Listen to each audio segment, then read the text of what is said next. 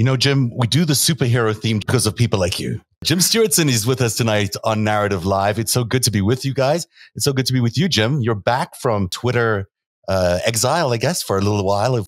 But uh, hi, Jim. How are you tonight? Uh, you know, I was hoping you would ask me that question because, you know, not great, man. Oh. We got a lot of work to do. We have a democracy to save. I just don't feel, you know, the urgency that needs to be out there. So yeah, I think that there know, is a, a feeling of that. I, yeah, the time so the time is ticking, and we'll talk a lot about that tonight. I think there's a lot that still can be done. Maybe there's more that's yeah, being done no, that we I, can't see. And uh, I ain't giving up, man. That's why I'm here. I know that's that's why we were thrilled you're here. And I do want to start with what happened to you. Uh, was it like ten days ago? No, it seems I don't remember the date. Uh, yeah, nine, I guess. Yeah. Gimpgate. Yeah, Gimpgate. Now, this was an incredible thing because if people don't know, you were taken out of Twitter because of a complaint, uh, kind of ridiculous complaint by Joe Rogan of all people who shouldn't be in, was it Joe Rogan directly, or was it his people, or was it other people? You don't know, right? You don't know. Part of part of the problem here is that there's nothing transparent about this. You know, I was, you know, did my podcast the day before. Like everything was perfectly normal. I show up like Monday morning, and it's like, I know if that happened to me, I'd have a heart attack. I mean, I'd be really. uh that would be devastating. It's a you know, it's, it's a lot of work that goes into that. I mean, I got, I don't know, five or 6,000 hours into mm. this thing. And, you know, and the, the vast majority of the work is basically in Twitter threads. Unbelievable and that they have control over that. it's, yeah, it's terrible. I mean, I've got a, lot a million words wow. and, my Twitter feed about Do you have it back shit. up now? Yeah, I do. Good. Um, All right. I get this email in there and it says, you have been permanently suspended for violating the Twitter rules against a whole bunch of shit that I didn't do. Right. Like, you know, sexual harassment, all these things that had nothing to do with it. I think the excuse was that it was ableist because GIMP is sort of an right, old, stupid right. word for people who who need uh, crutches or have a limp or whatever, right? right? Or you have a gimpy arm, right? Or, you know, but it means other things that, as well. Well, I mean, I was thinking about it as because here the tweet was that Joe Rogan is Steve Bannon's GIMP. Yeah. Right. It was about the relationship between yes. those things. No, I between that's those true. two people. And so it was just silly. It didn't make any sense. And the, the issue I have with the whole process is you have no idea who's recording you. You have no right. idea who's you know, who's doing this shit. And then I had to appeal four different times. Wow. multiple people calling Twitter. And I had the most heartwarming uproar I've ever seen in my goddamn life. It was really beautiful. I mean, I got to say, it was, it was a beautiful thing. Was, People really came to your defense, was, and I think that might have helped. I mean, I, we don't know for sure because, oh, as you point oh, out, the process is very difficult. But um, I, I it's know, amazing to me that uh, everyone got together and really really supported you in a way that validates your work because it is very important work that you do. Uh, and validates the importance that they attach to the, the, work. I mean, it's sort of, you know, you, you never really know whether people are paying attention to what you're doing. Uh, yeah. You, sir, do know that people are paying attention to what you're doing. Well, I did. I mean, I, I do now. I mean, I did before. I'm sort of, you know, gaining followers over time, mm. and and I talk to people constantly in my Twitter feed and all that. But what I saw, like I was heartbroken, right? Like, you know, there was grief involved, right? And then, yeah. but then I, you know, my Twitter account still sort of worked. You can go in and look at stuff. Okay. And I saw my face everywhere. It right. Amazing. It was amazing. Because everyone took putting their PFPs. Like, I mean, I got a billboard. You got a billboard? Yeah, literal a, di- a, digital billboard with amazing Jim Stewart's on it. You know, I love the attachment of the whole idea of, of a, you know, like imprisonment, that it seems like you were being imprisoned. This free Jim Stewartson thing well, is, is, it is, it is, because right? it is like imprisonment, you know, I'm sure Donald Trump feels the same way. Um, but you know, who cares? Um, yeah, but in, exactly. in, but for for those of us who make you know a living off this thing and who spend all our time producing content for it, taking that away from us is like imprisonment. It's like, it's absolutely like not being able to participate in life. And it's my community, it's my people, it's right. my friends. You know, it's how I talk to people in Twitter DMs. You know, it's uh, like. By the way, if anybody's watching and you've DM'd me and I haven't responded, they are fucking war zone and please don't take it personally. you can always it's hard to get to them. But you know, I think maybe the situation is more like the control that they have, that, that Twitter has, and all these social mediums have, is really challenging to the future of our social media, but also our ability to have free speech. Because now that Paul Singer has essentially taken over uh, from Jack Dorsey, I know there's other people there, but it's really Paul Singer's management firm that he's done all of this. You yeah. know, billionaire with very, very close ties to Donald Trump. Now that he has and taken the, over Twitter, and the Manhattan Institute. Yes, and the Manhattan Institute, is right to which, point out. Which to, to me is even worse worse yeah. than Trump. Remind me why. Institute Remind me why the Manhattan back. Institute is is so such bad news. Yeah, Manhattan Institute is is one of the most important and least understood fascist psychological warfare operations oh, wow. in America. It is under the guise of this sort of quasi centrist front, and they manage to get like people from different parties involved in their bullshit. But they have been doing racist and fascist psyops since 1981. It was founded by William Casey, who in 1977, who went on to become Reagan's CIA director. That William Casey's, we could do 85 shows on just that dude. Nelson Malta, Opus Dei, like the whole bit. Like that that dude was was out there. Anyway, so William Casey started this institute and it just started pumping out racist psyops. And, and I mean that literally. So, welfare queens, which was what Reagan used to try and destroy the social safety net, mm-hmm. that came from Manhattan Institute. Charles Murray, who wrote The Bell Curve, one of the most dangerous racists in the world because he kind of puts it in this quasi scientific kind of idea. Right. He was literally grown in a lab at Manhattan Institute. Like that, they gave him his first funding and kept him going all these years. Broken Windows, which was the racist, really? and yes, that is absolutely Manhattan Institute. Brings back to Giuliani and uh, in his supposed term in his mayor. And then that turned into Palantir. Right. Because Peter Thiel was deeply connected to the Manhattan Institute. He founded Palantir there, Clearview, uh, you know, a bunch of this shit was connected at the Manhattan Institute.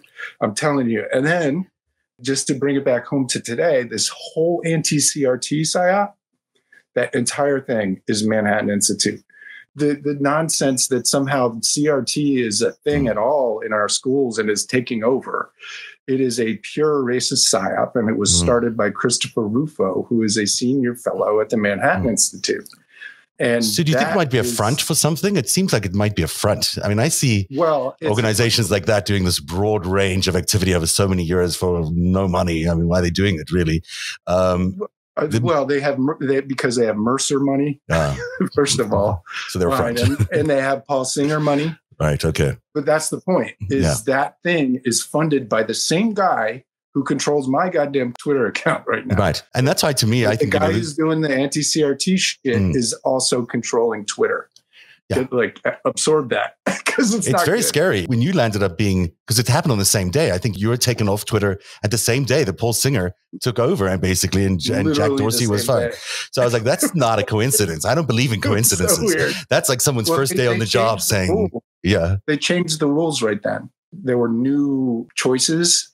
And I, look, I have a I have whole teams of people out there trying to figure out how to get me off Twitter. Yeah. like they, yeah. they spend their time trying to find tweets to report me on and shit. You know, so it and, seems that's uh, interesting. It's interesting that they did it on the same day, and that was just as they were introducing new rules. It certainly looks like a it was a coordinated uh, hit. Then it was some you know there were someone was trying to take you down on that day. I don't know that. I don't want to mm-hmm. speculate that yeah. there was some sort of coordinate. I know. Look, I've, I've been undergoing sort of constant assault for 16 mm. months. Yeah, so, so it could have been just one of these groups that are just, for whatever reason, seem to be very focused at taking shots at me, found that particular tweet. And since the rules had just changed, I guess, because now there's a new policy in place on the same day, mm. it may be that I just got unlucky. I don't know. It may be. It, it's certainly worth. I'd love to know, and I'm sure you'd love back, to know. Bring it back. but wouldn't you, you like to know? My friends who helped me. yes, I would. And shouldn't everyone be allowed to know why their Twitter accounts were suspended for any good reason and by whom? And it's open warfare out there on in Twitter. It's a real battlefield, as we all know. Yeah. Anybody could be launching an op against somebody to try and get them off Twitter for for any reason. Um, the new yeah. privacy policy, you know, includes all this doxing stuff. You know, where where they we have to determine, I guess, whether something is public information, whether it's personal information, or somebody's a public figure or not a public figure as to whether we can share their information. And that's hard to tell who's a public figure sometimes, you know, you're a public figure in my mind, but is it in Twitter mind? I don't know. I mean, I, I, have a Twitter account. I don't know if that makes, I mean, I and a podcast, I guess. By the way, you, I, you do have a podcast. Let's talk about your podcast. Pod. Tell me a lot about it, if you will, and where can people find out about it? Just go to our Twitter account, Radicalized Pod. It's me and my dear friend, as who you know very well, Heidi Cuda. The lovely Heidi Cuda. The lo- lovely and wonderful, and just she's just been a she's really amazing, really amazing person. Together. And then we have um, Sean Connor, who does all the amazing art and stuff, and is also genius uh, about these things. Uh, and then Hi-Fi, who is just our resident passionate like ass kicker who gets out there in the in the world and makes a difference. And um, how you know, cool is that? It's, it's been fun. I mean, we're four in. I think they're getting better. And so the, the I, URL I, is, the, at least the Twitter account that they can go to is radicalized pod. Is that right? Mm-hmm. Yep. Yeah people can follow it, and uh, and I recommend they do. There's no smarter people on this issue of radicalization and and what's happening to our uh, country in terms of brainwashing and psych ops. Uh, these are the people to follow, and uh, Radicalized Pod is the thing to listen to. So there you go. It's at Radicalized Pod. Everyone should follow that and listen to these guys because they know what they're talking about. And I want to talk to you a lot. Is anything else you want to say about Twitter? Should we finish? Should we wrap that up? Is there any way to? Nah, not really. I mean, I, look, I do not like having I mean, I feel like I have value. I have added a shitload of value to Twitter. I mm-hmm. got like a half a billion impressions or something nuts yeah. like that at this point, which is like insane. And I, how much money have they made from that? Right? They made a shitload of money off of me, and I, I want some respect. I want some some security and some safety and some you know and so I do think they should treat think, creators in a different way.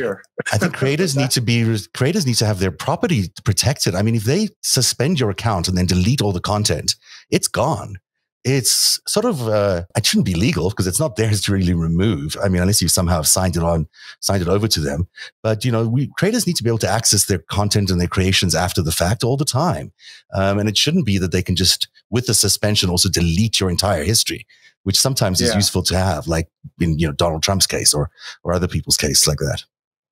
It's definitely um, it's an opaque situation, and it, what one I'll say one other thing that really really bothered me. Yeah, was I had to appeal that thing four times. Wow! Each time I got, uh, you know, I waited like somewhere between four and twelve hours and got a form letter back wow. the same form letter, the exact same like stuff that they sent me the first time.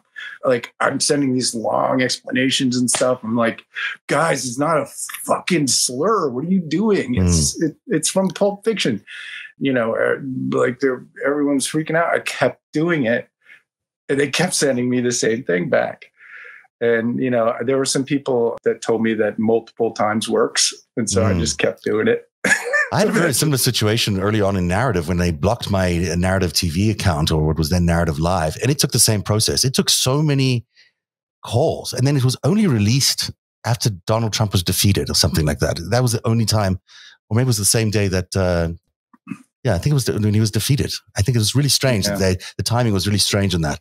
Let's talk about some other things that are going on in the news. Particularly, want to talk about Mark Meadows, who tomorrow, you know, it looks like he's going to be uh, referred to the DOJ for a uh, contempt referral by the commission there. What's going on? Do you think um, the information is that it has to do with the fact that the Verizon handed over his texts and phone calls to the commission, which of course they were legally bound to do stuff on there. Oh no, it's, no, Mark Meadows is guilty as fuck. Yeah, I, I, don't think that that's a question. I think the reason the timing for it was that was when Steve Bannon's uh, court date got announced. Right. It was the same. It was so Steve Bannon's court date gets announced. Mark Meadows is cooperating, and then suddenly he's not. No so you think it's because of the late date? So that he's buying, yeah, they're all buying like, time. We got a year to destroy democracy. Let's go. I mean, Mark Meadows' case, they actually do want him to be deposed. Where in Bannon's case, I don't think that they ever expect him to show up and you know be part of the hearings. I mean, that's not going to happen. They just want to get him punished. But, but, but I mean, uh, Meadows is dirty as shit. Like, the, oh yeah, for sure. Like he's not. He was in the White House coordinating this stuff. You know, at least Bannon was out in his you know stupid yeah. dark fascist office somewhere. This guy was war room.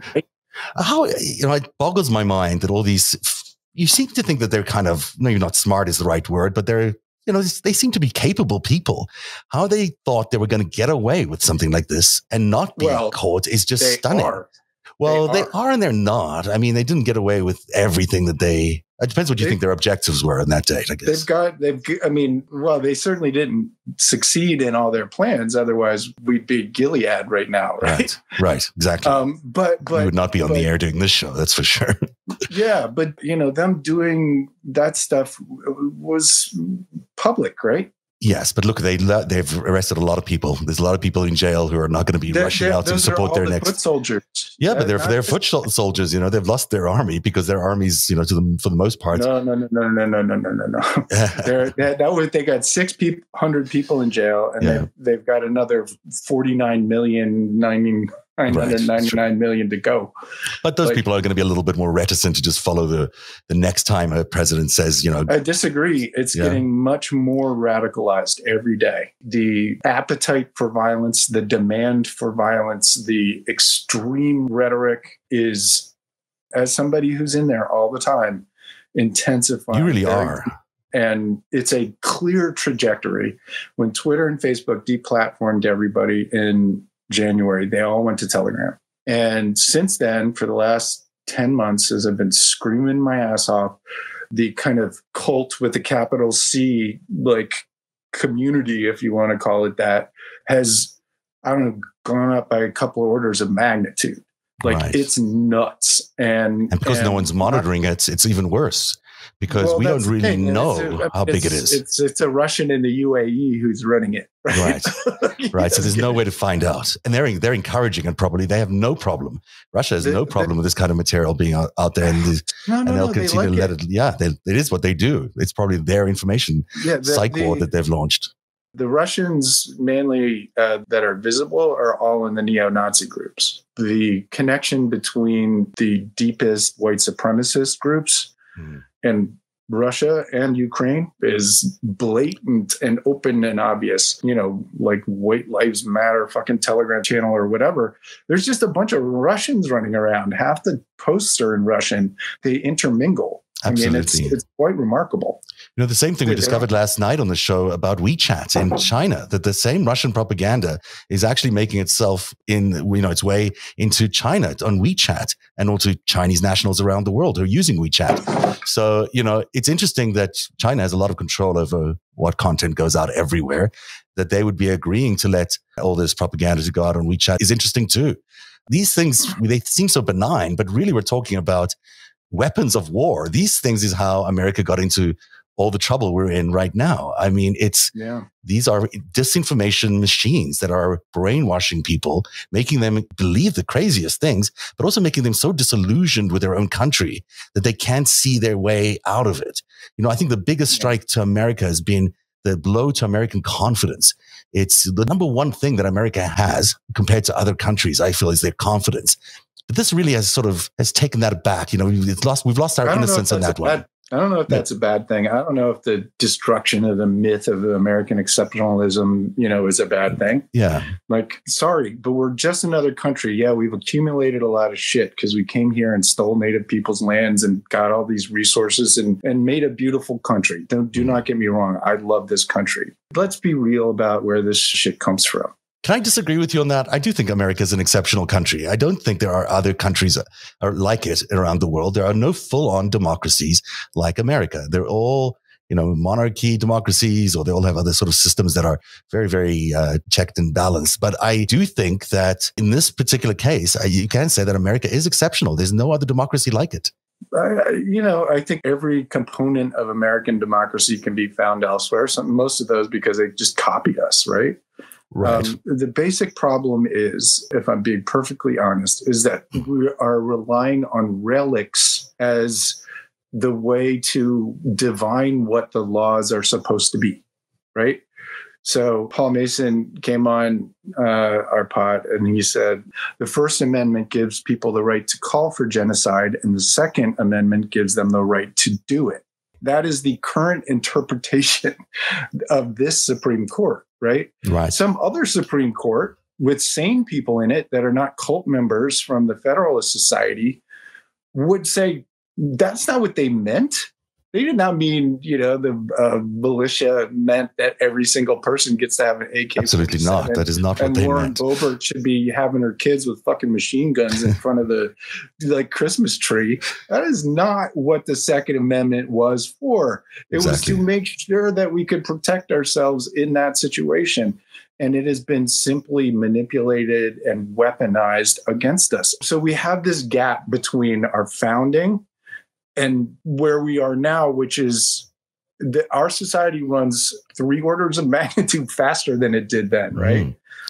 And Look. our judicial system is still, you know, we don't have powdered wigs, but we have everything else. It's all the same thing. And it takes years and years and years to stop people from doing crimes. If that's not going to work anymore. We'll lose our democracy. We absolutely need to be more responsive. And that leads us maybe to talk about uh, Merrick Garland and the lack of action uh, by the DOJ against any of the leadership in stop the steal or the insurrection or the coup, whatever you want to call it. There, you know, none of the leaders, as far as we can tell, is even being investigated by the DOJ. You know, maybe they are. Maybe there's a secret, very, very quiet investigation going on, but it doesn't appear to be one. That. So, uh, what is going on with that? What do you think is happening there, Jim? I think Merrick Garland was brought in to be an institutionalist mm-hmm. to restore the DOJ to its former glory or whatever. I think that's what Biden wanted, and I, th- I think that would include going after the president who committed genocide, right? I mean, at some point you would do that. There's no doubting in my mind that that would be restoring the honor of the DOJ. Would be going after the president who committed a bunch of crimes, including genocide, including uh, you know trying to overthrow an election and assume power in a coup. They're still worried about to, shit like optics. About, I mean. About, about the idea of going back. I, am just telling you what yeah. it, absolutely looks like to me, right? And the one thing that actually really burns me, and Biden, if you're listening, and you're totally not, hey, you I'm sure he to is. get rid of Christopher fucking Wray. What is wrong with you? Well, why, it's not Biden's fault, right? Is uh, yes, it is. He can fire that guy anytime he wants. But you know, we just came through a whole period of time where we decided that we don't like that idea of a president interfering in a DOJ in any way or in any FBI investigation because he's not happy if, with. He's not doing the job, yeah. if he's not protecting the American people, he needs to go. Right. right? Again, like we two, need to make the, our voices heard to, to balance, yeah. right? One is like norms and like whatever sort of hope and feely feels that we have about you know getting the DOJ back, and then there's fucking democracy. Mm-hmm. And I, Absolutely. I, I, would prefer for the DOJ to use every power, every tool in its toolkit. Nothing illegal. I'm not saying that. But Biden can absolutely fire Wray, And I don't give a fuck what the optics are. We need somebody in the head of the FBI who's going to go after people. And I agree not. on him specifically, but I think we need to make our voices heard more. I mean, I think I you know, a lot of how democracy works is through people protests through people power and through you know a message that's been carried by the people. And in some ways we've been very quiet on at least on the left. We, there's been a lot of reticence to go out and and uh, and protest about specific issues.